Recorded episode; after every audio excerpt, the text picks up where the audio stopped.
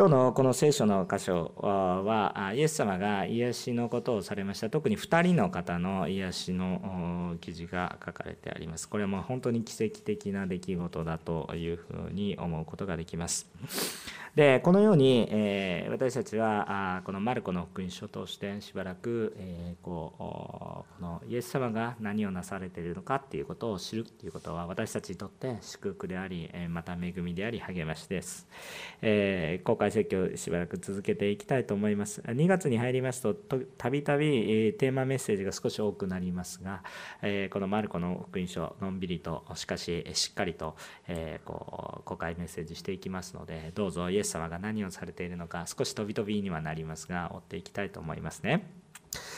で今日の箇所では悪霊もしくはさまざまな問題えー、障害といいますか病気に苦しんでいる人たちがあイエス様が癒される場面が書かれてあります。で今日の聖書の箇所をよく読んでみると特徴的なことは本人がイエス様のところに来たという以上に別の人が連れてきたもしくは別の人は連れて来ることさえもできなかったんですけれども祈ってください癒してくださいと懇願したというような内容の中で、えー、こう癒しが起こっているっていうのが特徴的なことです。えー、これはですね、えー、本人が自分で求めたっていうこと以上に周りの人の助けによって、えこの癒しが起こっていったというようなことが、えこう特徴的なところです。で今日はこの聖書の中から私たちが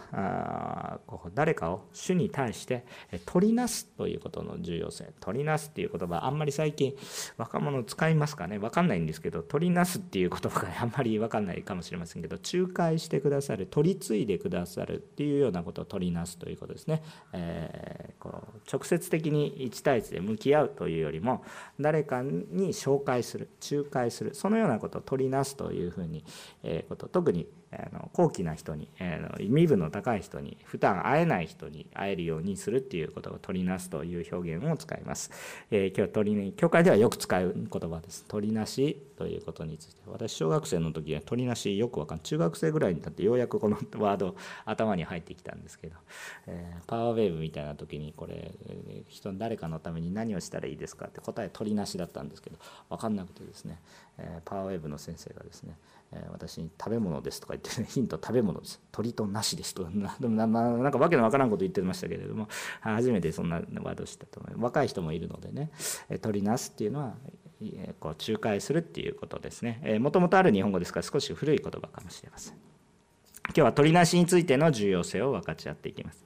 今日は実際に、えっと、3つのポイントでは話をしますが、えっと、いきなり御言葉の中に入る前に少し前提を、え、お話をしたいと思います、えー、まず第1番目のポイントとして前提をお話しします。イエス・キリストは唯一の救いの道だということです。イエス・キリストこそが唯一の救いの道です。ということを少し前提としておきたいと思います。イエス・キリストは唯一の救いの道です。ということを少しだけお話しします。今日は2人の癒しの記録をちゃんと聖書を追っては、えー、分かち合っていきますがしかし具体的にそれらの出来事の中に入っていく前にまず頭に置いておきたいことがあります。それは私たちの主イエス・キリストこそが唯一のもう一回言いますけど唯一の救いの道です。他に方法がないということです、えー、もし他に方法があるならばどうぞ見つけたらいいんですけれどもね、病院に行ってもセカンドオピニオンだとかねいろんなものがありそうな感じでいろんなものを探します。でも皆さん他のものを探したとしてもいいですよ。探さ探すなとは言いませんけど探したとしたとしてもまあ、それは無駄に終わって結局唯一の救いの道はイエス様のもとに帰っていくことになります。いろんなものを探しても結局虚しい、まあ、それはそれぞれの中に恵みがあったり面白いこともあったりするんですけれども最終的にとどのつまり滅びっていうことに対する救いがないんですね、えー、そのことに解決することもう私たちの身近なことで言うならば死というものに対して向き合い始めるとイエス様以外に救いが見えなくなります。ですので、えっと、もうどうであれこう唯一の救いはイエス様なんだよということを話したいわけです。でこのことを話すとですねイエス様を信じてる人とアーメンという感じでもうもうもううなずいてる人が何人もいてですね、まあ、それはイエス様を信じてる人ですよ。ででもまだイエス様を信じてると言ってもですねまだちょっと不安があったりだとかですね、えっともしくはこの中にはまだイエス様のことよく分かってなくてですね連れられてきている人まさに取りなされてる人もいると思うんですけれどもそのような方にとってはですねなんだこういう主張するからですねもう唯一だか言うからですね、えー、こう聖書の言葉を信じることこの信仰に対して反発心を持つ人が多くいるっていうことを、えー、理解できます。理解していますしそれがよく分かりますよ。排他的で非常に狭い、えー、というふうな、えー、思いを持たれるんじゃないかなと思うんですね。私も伝道する時にイエス様によってしか救われませんよっていうことを言うとですね、えー、いや私たちの日本の伝統を無視するのかバカにするなとか言ってですね、えよく怒られます、え現在進行形で怒られてます、えでもですねあのあんたの考え方は狭いんだとかねもう保守的で古いんだとかね、まあ、いろんな表現を言われますねあんたみたいなことを言ってるから戦いが起こるんだ戦争が起こってるんだとか言ってたくさんのことまあそんなにむちゃくちゃ非難されてるわけではないですけどやっぱり伝道の場に行くと言われるわけですでクリスチャンの私たちもそれそれこんな強い言葉を言ったらですね、え、人々に反発を買うんじゃないかなっていうふうに思うんですよ。えー、でもねそれはね人間の思いでね、えー、じゃあ現実に救いが一つしかなければどうですか？っていう話なんです現実にそれが救いが一つしかなければ一体どうですか？っていうことなんです。えそれがどんな救いの道であろうがそれがどんなものであろうが唯一の道しかなければそこを通るしかないわけですね。そこを通るしか方法がないわけです。えー、どういう道では好きであろうが嫌いであろうがあ関係ないですね、え、好きであろうがこう認めたい認めたくないまあいろいろありますけれどもでも事実として、え、その救いの道が一つしかなければ受け入れるしかないんですね。えー、それはどうでしょうかまるでですねえっと、私たちの産んだ親がいるのと同じような感覚です。え私たちの親が自分が知っているか、ある人は知らないこともあると思います。自分が知っていようが知る前が、好きであろうが嫌いであろうが、親であるという事実は事実なんですね。もう私のもっと好きな人実際私を助けてくれた人はもっと他にいると言ったとしたとしてもその親がいなければ私はこの世にいないという現実っていうものは変わらないどうやっても変わらないんですね。それと同じようにもしまあ同じではないんですけどその否定できないという意味合いにおいてだけ同じように、えもし救いの道が一つしかないのであるならばそれが好きであろうが嫌いであろうが認めない、えこう認めようが否定しようがこれはもうそれしかなければそれしかないと言うしかないんですね。でも多くの人たちがまあそんなことはないでしょうと言って多くの別のものを求めます。ね。えっと、ところが私ははっきりと申し上げますけれども聖書はそれを語っていき多くの宗教が言っている唯一、えー、このイエス様の教えが違う何が違うのか単なる教えじゃなくてもうイエス様が本当に神であるならば、えー、この神である方があ本当に私たちのために死ぬ、えー、そういう神はやっぱりいないんですよ。あのもう本当にあちこち探してください。憐れみ深い神様はまあ、神様という表現をしますけどちょっとね日本語のボキャブラリーが少なすぎてね大変なんですけど、えー、聖書の神様私たちの信じる聖書の神様あじゃない神様がいっぱいいますね。あのいわゆる神様ではないものなんですけれども偶像なんですけれども。例えばさまざまな本当に慈悲深い、えー、そういう神々であったりだとかですね非常にまあこう哲学的に深い世界であったりあったりだとかですね、え何かなんかもうなんか人間技じゃないことが起こしてるそういうような神々であったりもしくはもっと言うならばもうそんな神はいらないんだと。物理の世界なんだと。人間の世界なんだ科学が科学が全てですっていう、まあ、まさに愚かな話を、まあ、科学が全てだったら科学と一緒に滅んでくださいっていう話なんですけど あのそのもう科学私は私物理系でしたからあの全然バカにしてるわけでも否定してるわけでも大好きですよ。ちゃんと科学的な生活をしますけれどもしかしそのその科学で分かってるほんのちょっとのことだけでですね生きていくんだったらそのちょっとのことと一緒に滅びますからあどうぞその通りになさってください。でも本当に自分の死に対しての答えが本当に必要だと感じられる方がいらっしゃったらやっぱりイエス様のところに来てください。イエス様が答えとなります。こうこうなんだと思うかもしれませんけどそれはもういくら探してもそこに行かないと答えが出ないです。もういろんなものを探しても結局そこ他の宗教に行っても「お前頑張れ」って言われます。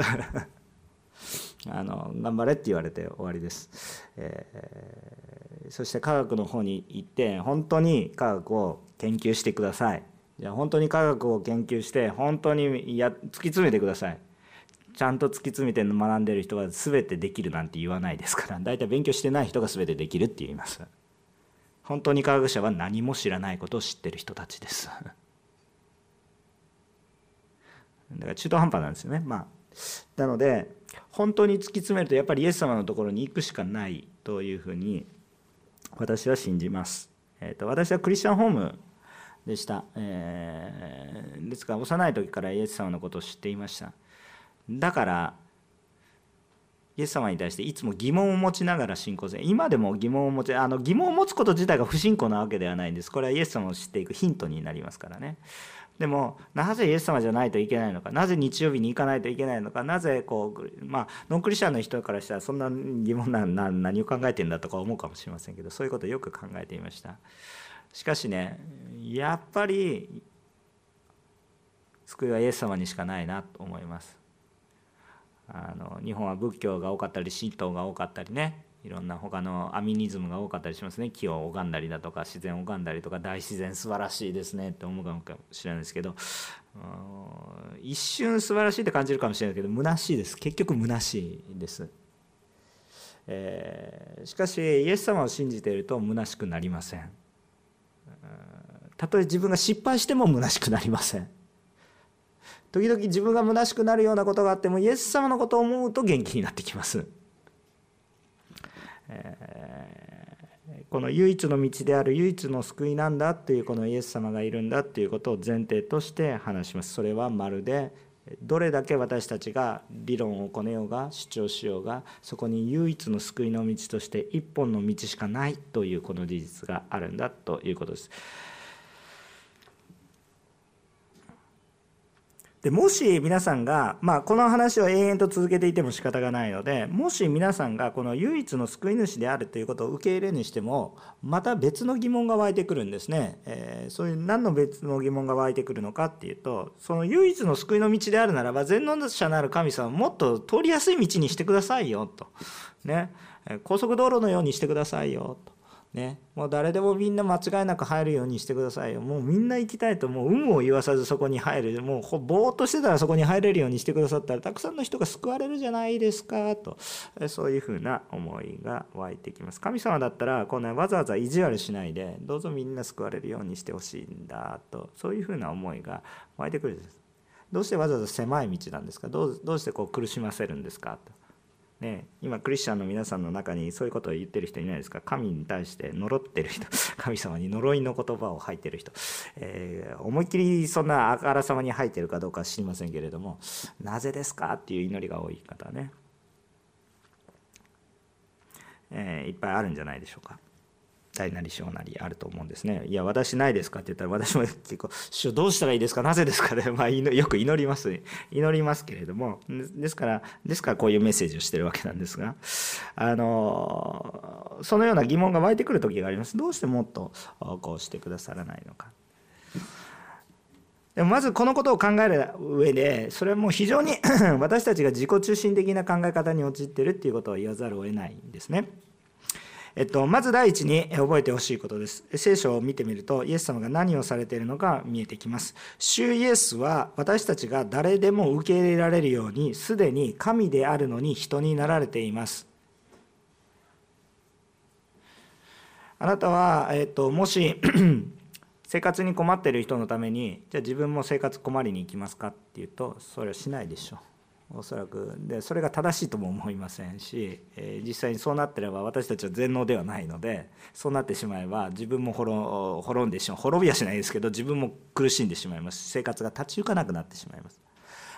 ですから私たちには少しできない部分があります。それでもま助けることはするでしょう。良い人であるならばイエス様を愛してまた人を愛するように実践しようとしたらそれでも助けることをするでしょう。あでもその難しいことですね。じゃあイエスは何をされたかって言ったら 神様であるのに人になられたってことです。死なない方であるのに死ぬことができる体になった。どこにでもいらっしゃる方だけれどもどこにでもいられないように自らそれを選んで何のためにいいですか？それはあなたを救うためにです。つまり何を言ってるかっていうと私たちは狭く感じるけど神様は全ての人が救われる道を用意されていて世界で一番努力されているのはイエス様ご自身ですよっていう事実です。事実です。永遠にやられています。さあ今日私の努力って神様の前に自慢してみてください。私はこんなに苦しんでますと十字架にかかっているイエス様の前でアピールしてください。どうぞなさってください。恥ずかしくなりますから。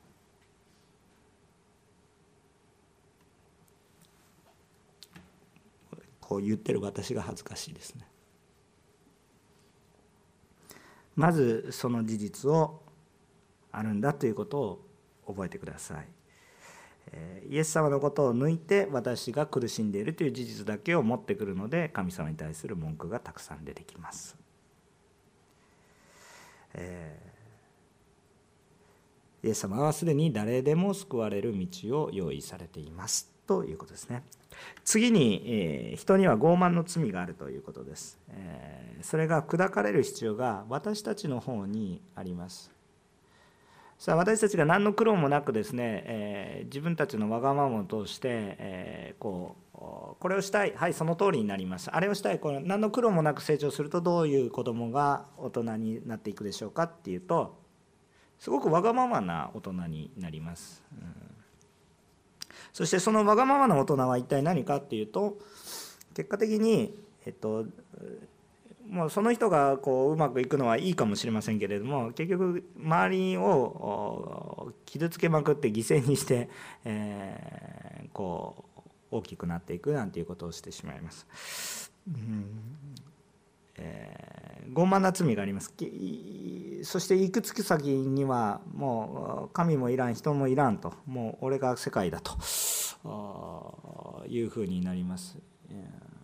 あんまり成長していくと戦争が起こります。そして最終的には滅びます。えっとどっかでやはり人は痛い目に遭わないといけないんですね。あの人がそのようにですね、えー、傲慢の罪に気づかないで増長して人の努力をするとバベルの塔が立ちます、えー神様抜きにしてさあ、えー、全ての人々が集まれば全ての問題解決できますとか言ってですね、まあ、みんな手を合わせれば大丈夫です。もう私たちはそれで手手と手を取り合えばですね私たちで何とかできます。私ができます。あもちろんできることがあるんですけどできることとできないことがあってバベルの塔は建てることができますが天国に行くことはできません。えー、その傲慢さっていうものが私たちの中にはあるんだということに、えー、私たちが自ら気づくことができません。だから行くところまで行っちゃいます、えー、ところがこの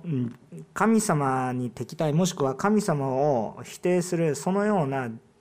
自己中心的な思いから反抗してしまうそのような思いが私たちの中にあるんですね。え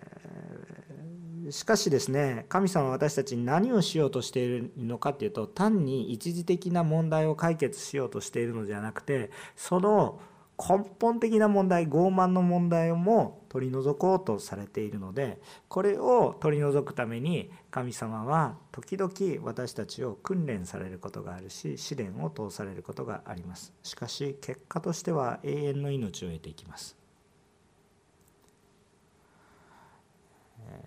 苦しみに遭うことは私にとって恵みでしたというわけのわからない告白がなぜ出てくるかっていうと結果が良いからです。それは自分の予想を裏切る結果です、えー、途中の経過が良くても結果が悪かったら皆さんどうですか？途中までいいですねってね。なんかね例が悪いんですけどはい。なんか皆さん皆さんあんまギャンブルしないと思うんですけど例えばねギャンブルしました。ね。しないと思うしないと思うから例えてるんですけどしてる人がいたらごめんなさいね。でギャンブルするんですよ「おギャンブルギャンブル」って言ってね「はい2倍3倍どんどん OK 最後ゼロになりました」ってどちょっとねいや虚しいわけですよ。まあ神様の働きってギャンブルじゃないのでちょっと例え方が非常に悪いんですけどじゃあ逆ですかって言ったらちょっとそれはちょっと逆はあえて例えないようにします。えっ、ー、とやっぱり最後が悪いとダメですね、うん、プロセスって非常に大切ですけどやっぱり結果も大切で、うん、結果が良ければプロセスはどうでもいいとは言わないんですね。あのやっぱりプロセスは結果につながってると思いますから。あどうかですね。あのこう時々私たちが傲慢なままでは主の前に行くことができないんだっていうことを覚えてほしいんです。そもそも礼拝って何ですかって先日メッセージをしたんですけど礼拝ってひれ伏すことなので、えー、まあ、ひれ伏すことだけではないんですけどひれ伏すことが入っているので「えー、私が」って言ってね。あどうですか？皆さん私の今日の信仰生活は私が玉座に使っていて死を働いて死を働け死を働けって命令してるんですか？で私が気分良いようにしてくださいって言ってるんですか？それとも私が主に仕えてるんですか、ね、どっちなんでしょうかね。主は私仕える私たちを最大限に喜んでくださって私たちを放っておかれないし私たちが本当に、えこう仕えていくことができます。だから神様は私たちを捨て駒にしないですね。で最初言ったように私のために死んでくださる神様です。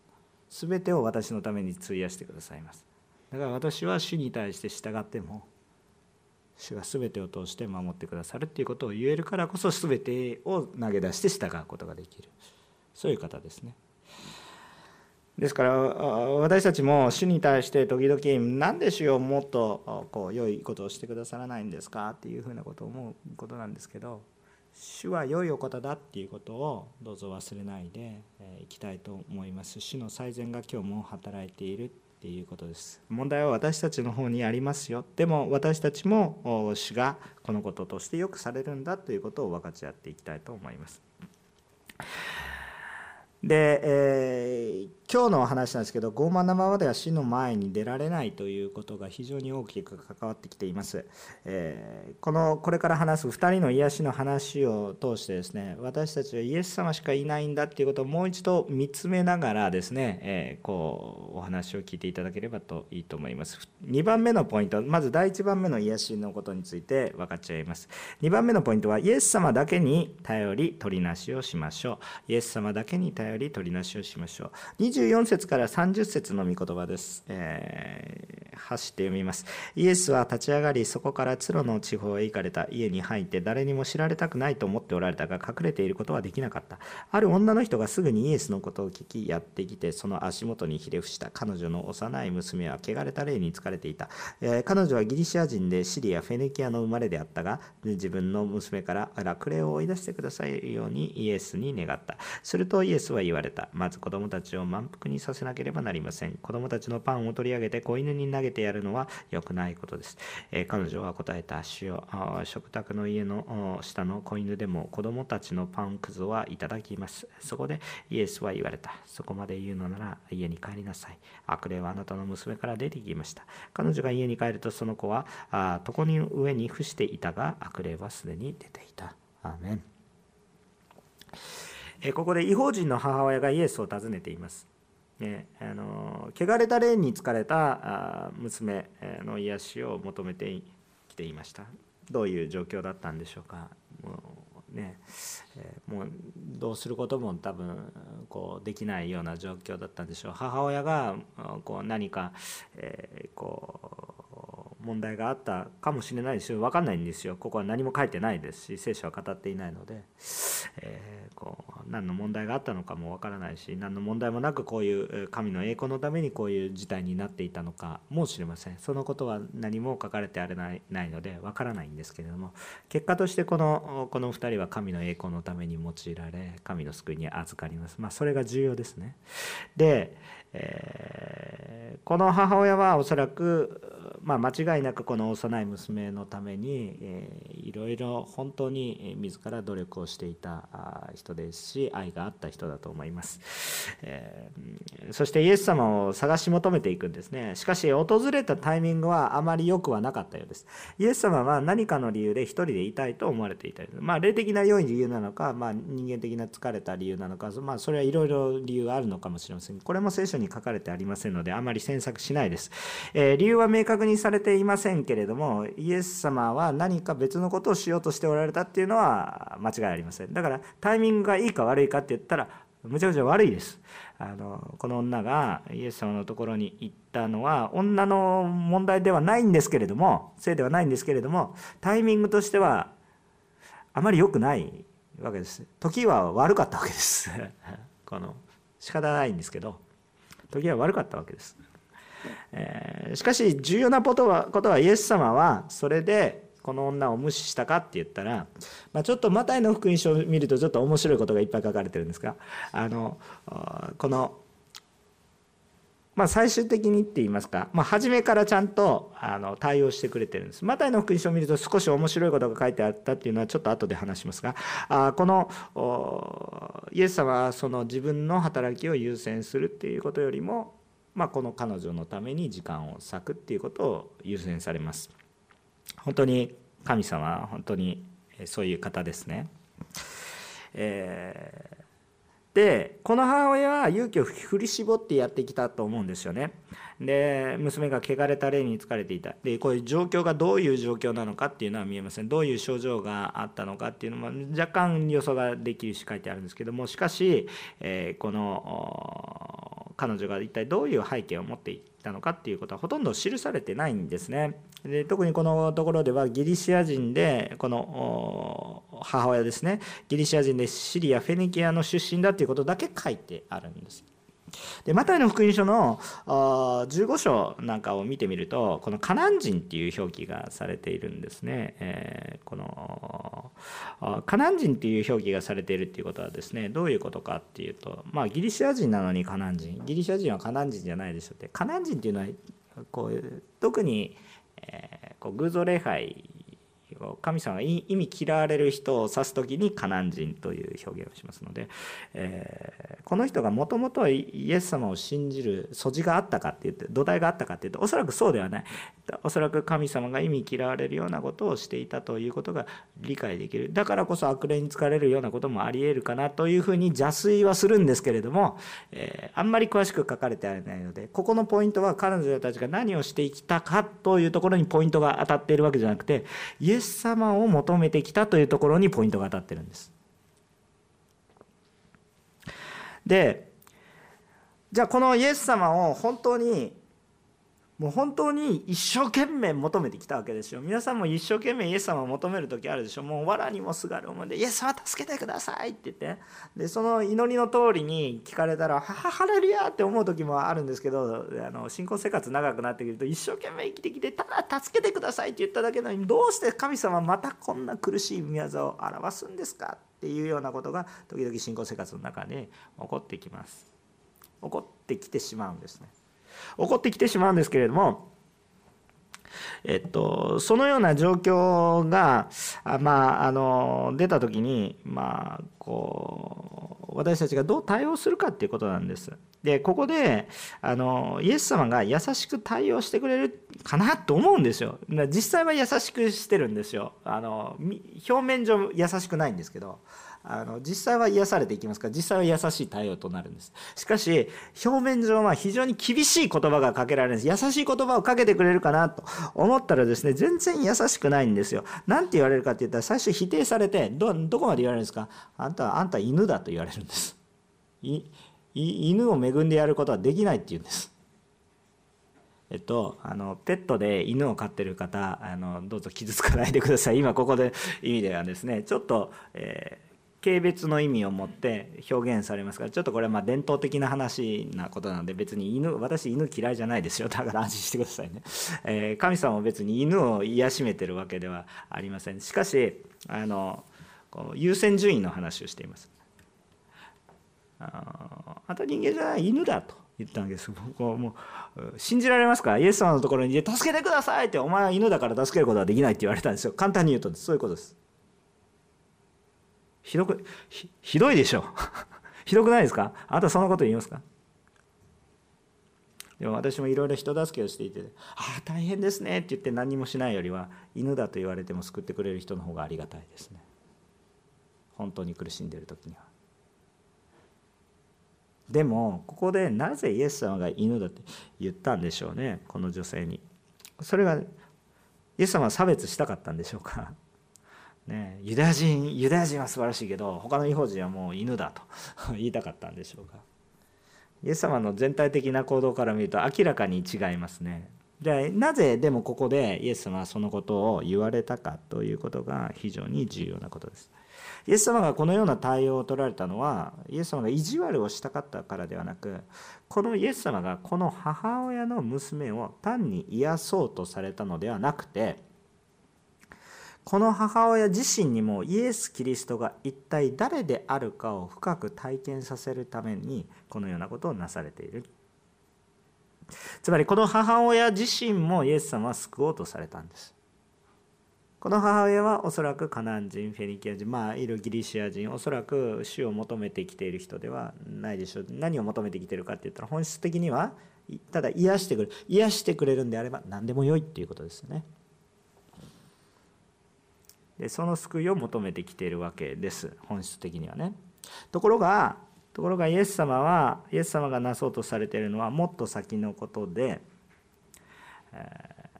この単に今の問題が過ぎ去っていく滅びる滅びる健康が回復される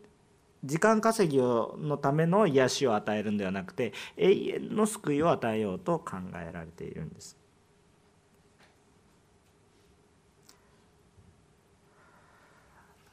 唯一の救いしかないということを彼女に体験させようとしたんですね。彼女は「お前犬だ」って言われた時に「あそうですか」って言って「もうそこまで言うんだったらいらないです」とはならなかったんですね。犬で結構です。でも犬でも恵みには預かれますって言ったんです。それでも私の救いはあなたしかありません。実はマタイの福音書を見てみるとこのやり取りがもっと面白いんですよ。あのマタイの福音書の15章の21節から28節時間がないので読みませんけれどもぜひ触れてみてくださいイエス様は最初この女が助けてくださいって言ってるのにもう言葉さえも書けないんですよ無視しますでようやく、えー、この言葉がかかったかなと思ったら犬だって言われるんですよ。まあだからイエス様むちゃくちゃひどいですよこの時の対応。もう本当にもう本当に藁をすがるように来てもううちの娘助けてくださいって哀れな女性なんですけど無視してるんですでちょっと声かけたらもう暴言。でもそれでもそれでもこの母親はそれでもイエス様しかない。私たちに置かれているこの信仰生活の状況っていうのはまさにこういう状況なんです。本当に救いはイエス様しかない。たとえその救いが私の気に入るやり方であろうがなかろうが頼るべきはイエス様しかないんです。他のものに行こうとしてももうないんです。おそらく他のものはもうすでに試していると思われます。自分にはもう頼るものがもう他にはない。イエス様しかないんです。助けてください。犬って言われてもいいです。助けてください卑屈なように思われるかもしれませんけれども私たちの救いはイエス様にしかないんです。ねイエス様はその後にですねこうそのように答えたこの女に対してその信仰を褒められます。それはマルコの福音書には出てこないんですけどマタイの福音書に出てきます。素晴らしい信仰ですよって。イエス様はこの女性を褒められます。イエス様の狙いはそこにありました。イエス様はこの女性に出会う前からこの女性が信仰の告白が至る素地があることを気づいておられあえて訓練をされ試練の中を通させることによってその女性から信仰の告白を引き出したんです。試練を通して。おそらくもしこの時この女性がイエス様の前に来て「娘を助けてくださいいいですよはい治りました帰りなさいありがとうございます」でもそれで終わりで彼女は福音の真理に触れることもなくイエス様の本当の愛に触れることもなく「ああよかったね」と言ってカナン人の生活に戻っていったでしょう。せっかく悪霊から救われたのにまた悪霊の中に行くことをしたでしょう。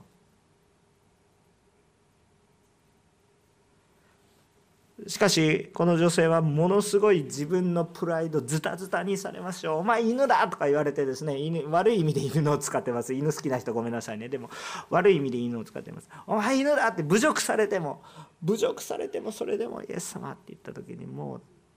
信じられないぐらいの愛をいただく。もう自分のプライドで生きていくのではなくイエス様によって生きていくっていうことの素晴らしさをして。自分のプライドで生きていくならば何をやったってもう子供はわめき叫び苦しむしかない。何をやっても自分でも自分のプライドは保てるけど何の解決もしない。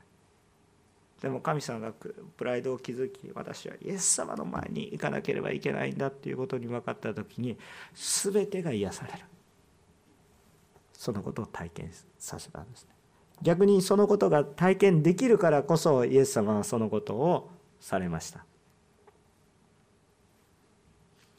私たちは時々苦しくて否定されて、えー、もうイエス様の他にはこう救いがないんだっていう時が通らされることがあるかもしれません。祈ってもすぐに聞き入れられない。なんでこんなもっと早く救ってよ。もう祈りも諦めそうになる、そのようなことも時々としてあるかもしれません。でもイエス様に頼り続けてください。救いはそこにあります。初めから与えられています。どうかこのイエス様を求め続けてください。体験してください。それでもと言い続けてください。それでも私にはイエス様が必要ですと言い続けてください。結果は皆さん喜びになりますから。私も多くの信徒の方々を見てきています。まだ私もまだまだひよっこでまだまだというか本当にひよっこで、え何も人生のことを悟ってるわけではありませんがその短い牧会生活の中でいくつか経験をすることがあります。本当になんでこんな人生って思ってる人であっても祈り続けている過程は最後にはなんだこれはっていう恵みにあふれている人何人も何人も何人もだから信仰ってやめられないなと思うんですけども何人も見ています。もう元気な時もうこの人生のほとんどずっと祈って苦しんだかもしれないですけどその終わりにはなんかもうびっくりするぐらいもう家族全員信じられないあれだけ迫害した夫がもう喜んで死を信じている。天に召されても。でもそんなに短い時間のために全て私の人生が無駄になってそうは思えないその救われた奥さんがもう本当に喜んで喜んでご主人亡くなった後もイエス様イエス様って伝道してその周りに多くの人が救われてそんなそんな大逆転がもうバンバンと私たちの教会の中にも起こってますよ、まあ、あんまり個人名出しませんけれども。思議なことですよ。もうこんなもうもっと早く救ってくださいと思うかもしれないけど大体人間の方に問題があります。まあ、その鳥なしの祈りをしている人にも神様はもっと深く死を信じることさせますから結果としては癒しが起こります。そして癒された人だけではなく取りなした人も深く主と出会い信仰の確信へと迫ることができます。私たちが誰かのために取りなす時結局主イエスの他にはないんですよ。私たちが癒せないでしょ。でどうどうやってこう癒されてるメカニズム分かりません。もう治ってますとか言われて何やったんですか？イエスさん。ああそうですか。もう治ってますとか言って、ね、もうこれ何なんだとかでね。もう多分ね怒ったってこれねもう女性に対する態度も本当にどこまでもなんかねこれ最悪なんですよ。イエスは。これもうジェントルマン。全くジェントルマンではないです。もう本当バッドガイですよ。あでも犬に犬にやることはできないとか言ってね。じゃあ犬でもこうこうこう恵みはもらえるでしょうって言ったら「うん分かりました」って褒めるけどもう何もせずにですね、まあ、帰りなさいって言うんですよ。もう治ってるから帰りなさい。何もしてくれてても最悪ですよね。ちょっと祈ってくださいよとか思うかもしれないですけど、何もやってないんで。でも帰ってみたら癒されてるんです。彼女は実質イエス様に深く出会ってるんですよ。不思議なことですね。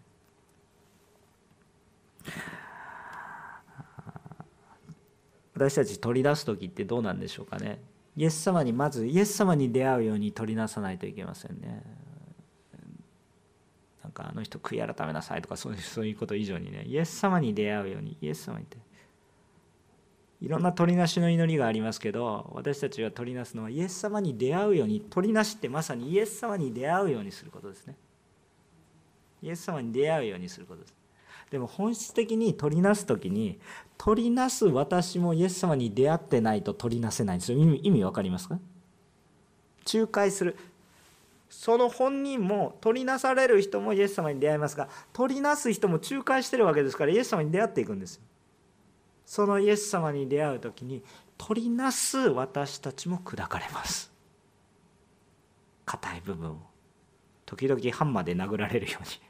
硬いから。ガーバラバラでもバラバラになった時に本当の意味でイエス様を紹介できます。この方は素晴らしい方。多く許された人が多く愛する私たちも取りなす時に私たちは何も変えられないそうじゃなくて私たちの中に悔い改めが与えられ砕かれてそして結果としては取りなされる人も取りなす人も深く主に出会っていくっていう恵みを味わっていくんだということを分かち合いたいと思います。最後3番目。人々が取りなす時主が働いてくださいます。31節から37節です。イエス様は場所を変えます。イエス様は再びツロの地方を出てシドンを通りデカポリスの地方を通り抜けてガリラヤ湖に来られた。人々は耳が聞こえず口の聞けない人を連れてきて彼の上に手を置いてくださいと懇願した。そこでイエスはその人だけを群衆の中から連れ出しご自分の指を彼の両耳に入れそれから、えー、唾をつけてその下に触られた。そして天を見上げ深い息をしてその人にエパタすなわち開けと言われたするとすぐに彼の耳が開き下のもつれが解けはっきりと話せるようになった。イエスはこのことを誰にも言ってはならないと人々に命じられた。しかし彼らは口止めされればされるほどかえってますます言い広めた。人々は非常に驚いていった。この方のなさったことは皆素晴らしい。耳の聞こえない人たちを聞こえるようにし口の聞こえない人たちを話せるようにされた。アメン。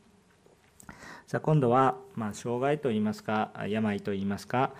そのようなものを持っていて、え耳が聞こえず言葉が聞こえないから話せないというこうこういう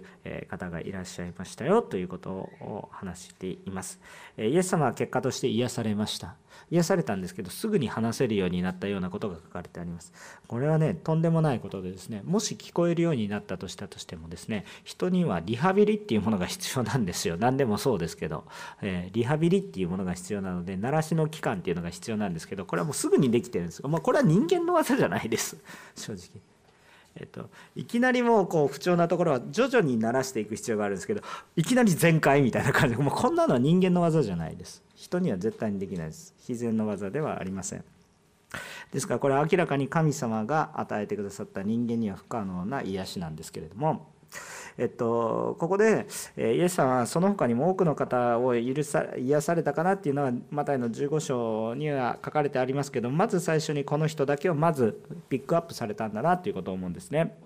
で、えー、このささっきのツロの話もそうなんですがガリラだだいぶちょっと移動したんですだいぶ場所は移動したんですねさっきは海辺の話今度は湖のそばですちょっと距離があります。ねツロっていうのは島なんですよね。でまあスロフェニキアフェニキアの地方っていうのは海辺ですね。地中海沿いの話。これはガリラヤ湖のちょっと内陸に入った話。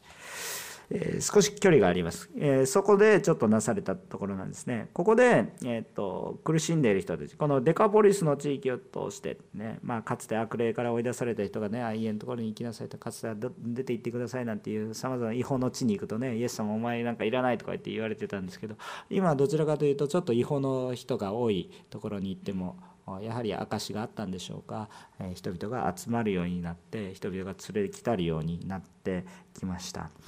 ででこれら苦しんでる人たちがどのような人たちであったか。やはりまた背景は書かれてないんですね。なぜこういうふうになっていましたか。どういう経緯を持ってこうなっていましたか。その背景については書かれてない。重要なことはイエス様に救いを求めてきたという事実です。で特徴的なことは前回のこととも同じように自分の救いを求めてきているというよりはここで来ているのは多くの人がこの耳の聞こえない人を連れてきているということです。でこの人は口が聞けないので自分で助けてくださいと告白することも主張することもできませんね。できないですよね。耳も聞こえていないのでひょっとしたら文字が読めたかもしれませんけどおそらくこの時代そのような人が文字読めなかったとも思いますがだからこの人自身はイエス様のことを求めることができなかったと思います。この人のうちには信仰は逆に言うとありません。おそらく。おそらくですけどね。でも他の人々が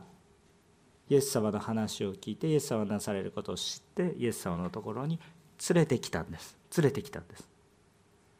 なんか他のところでパリサイ人がですねこの人が目が見えないのはこの人のせいですか親のせいですかとかそういう話はそんな話はないないんですよ。とにかく助けてください。純粋に癒してください。つまりこの人たちが名もない人たちなんですけど主の前に取りなしに来たんですよね取りなしに来たんですよね。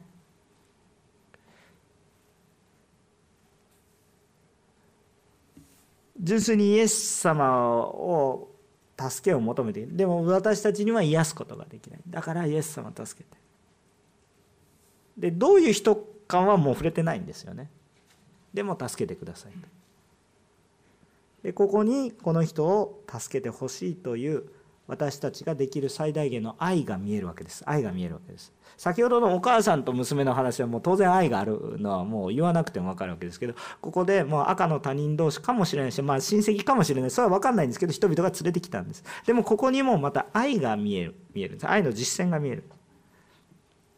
私たちの愛の実践って一体何かなってイエス様のもとに連れ来たることかな取りなすことかなっていうことを思います。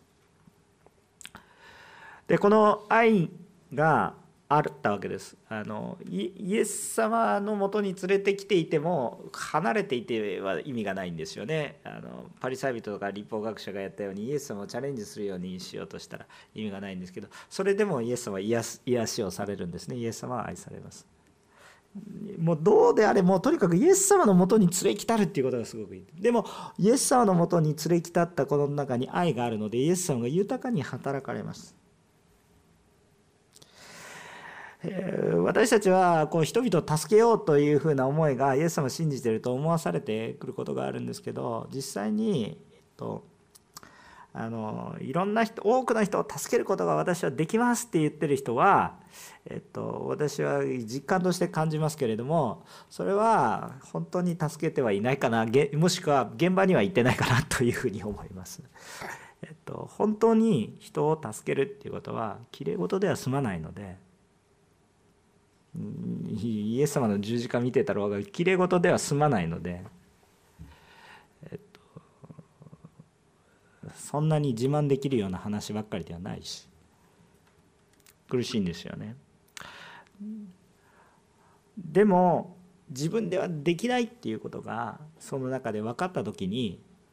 ああ私はイエス様の前に連れて行かないとどうすることもできないんだなっていうことを痛感しますいつも。でもそれでもイエス様の前に救いを求めて連れ来たるとイエス様は素晴らしい働きをなしてくださる。主が私たちが取りなす時に主がなしてくださる。私たちにできることは砕かれ取りなすことだ。でもその結果は下手であろうが何であろうが主が働いてくださるので私が癒すことはできなくても私がどうやって癒されるのかを詳しく知っていなくてもイエス様によって私は変えられていくっていうことを体験しますということですね。もし私たちの中に取り出しがないのであるならばそれは私たちの中に人を愛する愛がないのと同じことです愛していないのと同義です。取りなしの祈りがないということ。今日皆さん兄弟姉妹のために取りなす祈りの課題が一つもないということであるならばそれは私たちどこか信仰生活の歩み方を間違っている部分がある。今日私たちこの教会の人たちの顔を見た時に一人も一人も祈りの課題が全員知らなくていいですよ。全員知らなくていい。でもこの教会にいる人の一人もこの人のために祈る祈りの課題が何もないという状況であるならば私たちの中に愛がないです。でももし取りなして祈られるならば主は豊かに働いてくださることを信じます。どうぞ私たちもっと祈りましょう。あのリーダーのために祈ってください。牧師のために祈ってください。また皆さんのためにも祈ります。でもその教会の中だけでは家庭のリーダーのために祈ってください。今家庭を支えている人たちのために祈ってください。熱心に祈って期待します。本当に祈ったら神様が働いてくださいます。信じます。すぐかどうかは分かりませんけど神様が良いとされる時にします。1回の祈りじゃだけかもしれません。3度祈っても4度祈ってもダメかもしれません。でも主の御心の中に私も砕かれて主を信じて祈る時に変えられていきます。皆さん日本のためにも祈ってください。首相のために祈ってください。別に政党を支持しなさいとは言わないです。でもリーダーです。だから祈ってください。本当に祈ってください。主が働くんです。どうどう祈るんですか？イエス様来てください。イエス様出会ってください。イエス様の前に取りなしていってください。イエス様の前に連れ来たってください。その時に主が働かれます。そして癒しが起こりました。しかし不思議なことにイエスさんは時々喋んなって言うんですよ、ね、誰にも言ってはならないってね。なんでですかって思うんですよね。言いなさい。むしろ宣伝しなさいって言うかもしれないですね。うん。なんでこれ口止めされたのかっていうとおそらくイエス様はこれをこう伝言ゲームをですね防ぎたいかったんだと思います。もし、えー、この癒しのことが起こると癒しが強調されてあこの一時的な要するに滅びる玉滅びる肉体の回復だけが強調されて霊的な癒し永遠の命の話が伝わるの。でイエス様は唯一の救いの道なんですけどそこが伝わらなくてスーパードクターみたいな感じでですね宣伝されてしまう、ね、こうもしくは預言者として宣言されてしまう。イエス様っていうのはスーパードクターでもスーパースターでも預言者でもありません。唯一なる救い主です。これはねちゃんと体験してる人じゃないと伝えることができないんですよ。周りから見てる人とうわすごい。この場合たくさんの人がおそらくいたと思うんですけどうわすごいって言ったらなんか分からんけど適当なこの尾ひれのついた噂話ばっかり。でもやっぱりイエス様って不思議な方でねイエス様についていきなさいって言ってもダメ。自分で使いしなさい、ね、デカポリスっていうところがありましたけどね。本当にこうレギオンの話ですね。もう本当に悪霊にたくさん追い出された人がいましたけれどもイエス様に深く出会った人がいますがイエス様について私は主の弟子になりたいですみたいな感じで言ったんですけどいやもう大丈夫。あなたはさあ家に行って私のことを話しなさいって言って送り出されます。なぜ送り出されたんでしょうか？その時点でこのレギオンにから解放された人は弟子たちよりもイエス様を深く体験してるからです。弟子たちはもうちょっと 死を体験しないとダメでした。この人はちゃんとイエス様のことを話すから話しなさいって言われます。でもだからイエス様の言われたことは多分ねイエス様口止めした方がもっと言うもっと喋るからってそんなまどろっこしいことあんまりイエスもされないです。ちゃんと話されたことはその正面の意味捉えたらいいと思いますけれども。そのようになされたと思います。私たちこのマタイの福音書をまた見てみるとイスラエルの神を人々が賛美している状況が礼拝している状況が見られます。私たちこの中には主を深く体験した人たちも多くいるんでしょう。まあ、何はともあれ今日も私たちは主に頼り取りなすものとなりましょう。この取りなしのということが本当に素晴らしいことです。主が働かれていることに期待したいと思います。今日私たち主だけが頼りです。あのあれこれ条件をつけないでイエス様に愛を持って頼ってください。そうすると主が豊かに働いてくださいます。またあなた自身もイエス様に出会ってください。さあ取りなす時には相手が必要です。もちろん神様に対して祈りますから神様一人。でももう一人誰か必要なんです。取りなすっていう時にね。私だけでは取りなしの祈りは完成しないんです。誰かいるんです。誰かを連れ来たるんですイエス。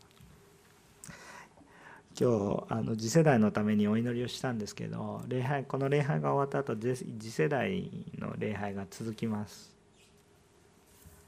どうぞ一瞬覗いてみて祈ってみてください。そこから始めてください。関心を持って始めてください。取りなす祈りがあるんですいやもう自分は子供苦手だからねもう。いやだから苦手とかどうだっていいんですよ。祈るか祈らないかなんですよ。その時にまあ本当に私たちの中に変化が神様が神様の方から起こしてくださいますから。どうぞですね関心を持って祈る私たち主が豊かに。